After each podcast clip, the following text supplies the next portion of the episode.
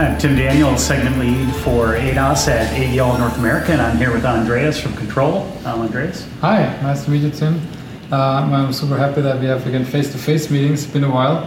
I'm co-founder of Kontrol, and what we do is basically translating legislation into formal language, and that's why we started off an exchange with AVL quite a while ago. And I was enjoying the presentation from Tim, because it's one of the few that highlight that legislation has an importance and what it actually means on the tech side. I think this is what we struggle a lot to see, that you also need a driver's license, how like to call it, for the car. For autonomous vehicles that are driving themselves, right? Exactly. Because as go up, and I always say, when you go up in levels of autonomy, the driver becomes more of a passenger, and the vehicle becomes the driver. Exactly, and sometimes I wish that also the driver got a second license to check on, but that's another story. But yeah, exactly that. So that how do you validate the function is legally sound, especially in Europe, and that AVL cuts sort of from North America to Europe was something interesting for me to see. Yeah, so I know we talked about this before, but your technology kind of goes on top of requirements for how the vehicle operates and brings in the legislation and the regulatory rules, and helps to evaluate how the vehicle operates. Exactly. So we see that actually the first traffic law was written in Germany in 1934.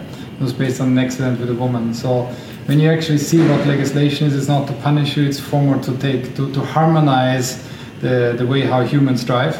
And now you have an autonomy system that goes out on the road. And so you can see a lot in legislation and or even court rulings which we consider, how they parameterize and what is actually a safety factor, how the law sees it. And usually when you get to dig deep really into those topics, then you see what the law says is sort of quite sensible. And I guess, Tim, you'd agree that if you do your on-road testings, that you think keeping, for instance, distance a cyclist of 1.40 meters or such is a sensible thing to do. Right. Because distance is something I'm a particular fan of, because most people underestimate it in snow and in not snow. So I think this is one of the things that 2 seconds distance is something that is rarely kept, at least I can say in Europe, right? Correct. Yeah, and we talked about autonomous vehicles have to obey traffic laws just like any other vehicle on the road.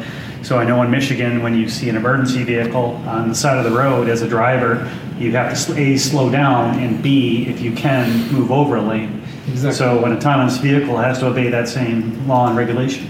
Exactly, and then comes actually the next challenge, is that as a human you sort of peek over and say, I can pass, and how do you handle this as a basically an autonomous system, because you would need to pre-program it to do something which in our sense is not lawful, right? Because you're actually not allowed to pass, and that's fine for a human as long as no one catches you, right? So there's no police available, and all is good. But how do you solve such things in autonomy? And this is very also try to work with regulators to how can you update it, or what would be a potential technology that would enable that? Like, do you have V2V communication? How is it rolled out? What do you need?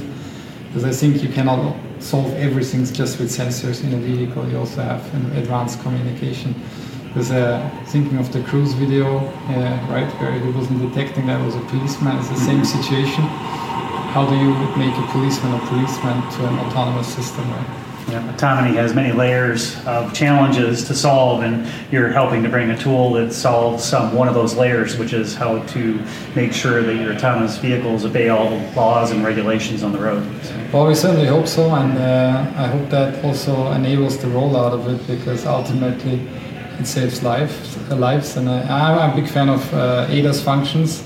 It has saved my life several times, when you do long drives, and so I hope we both succeed in rolling out more functions to more cars, so we have a safer drive.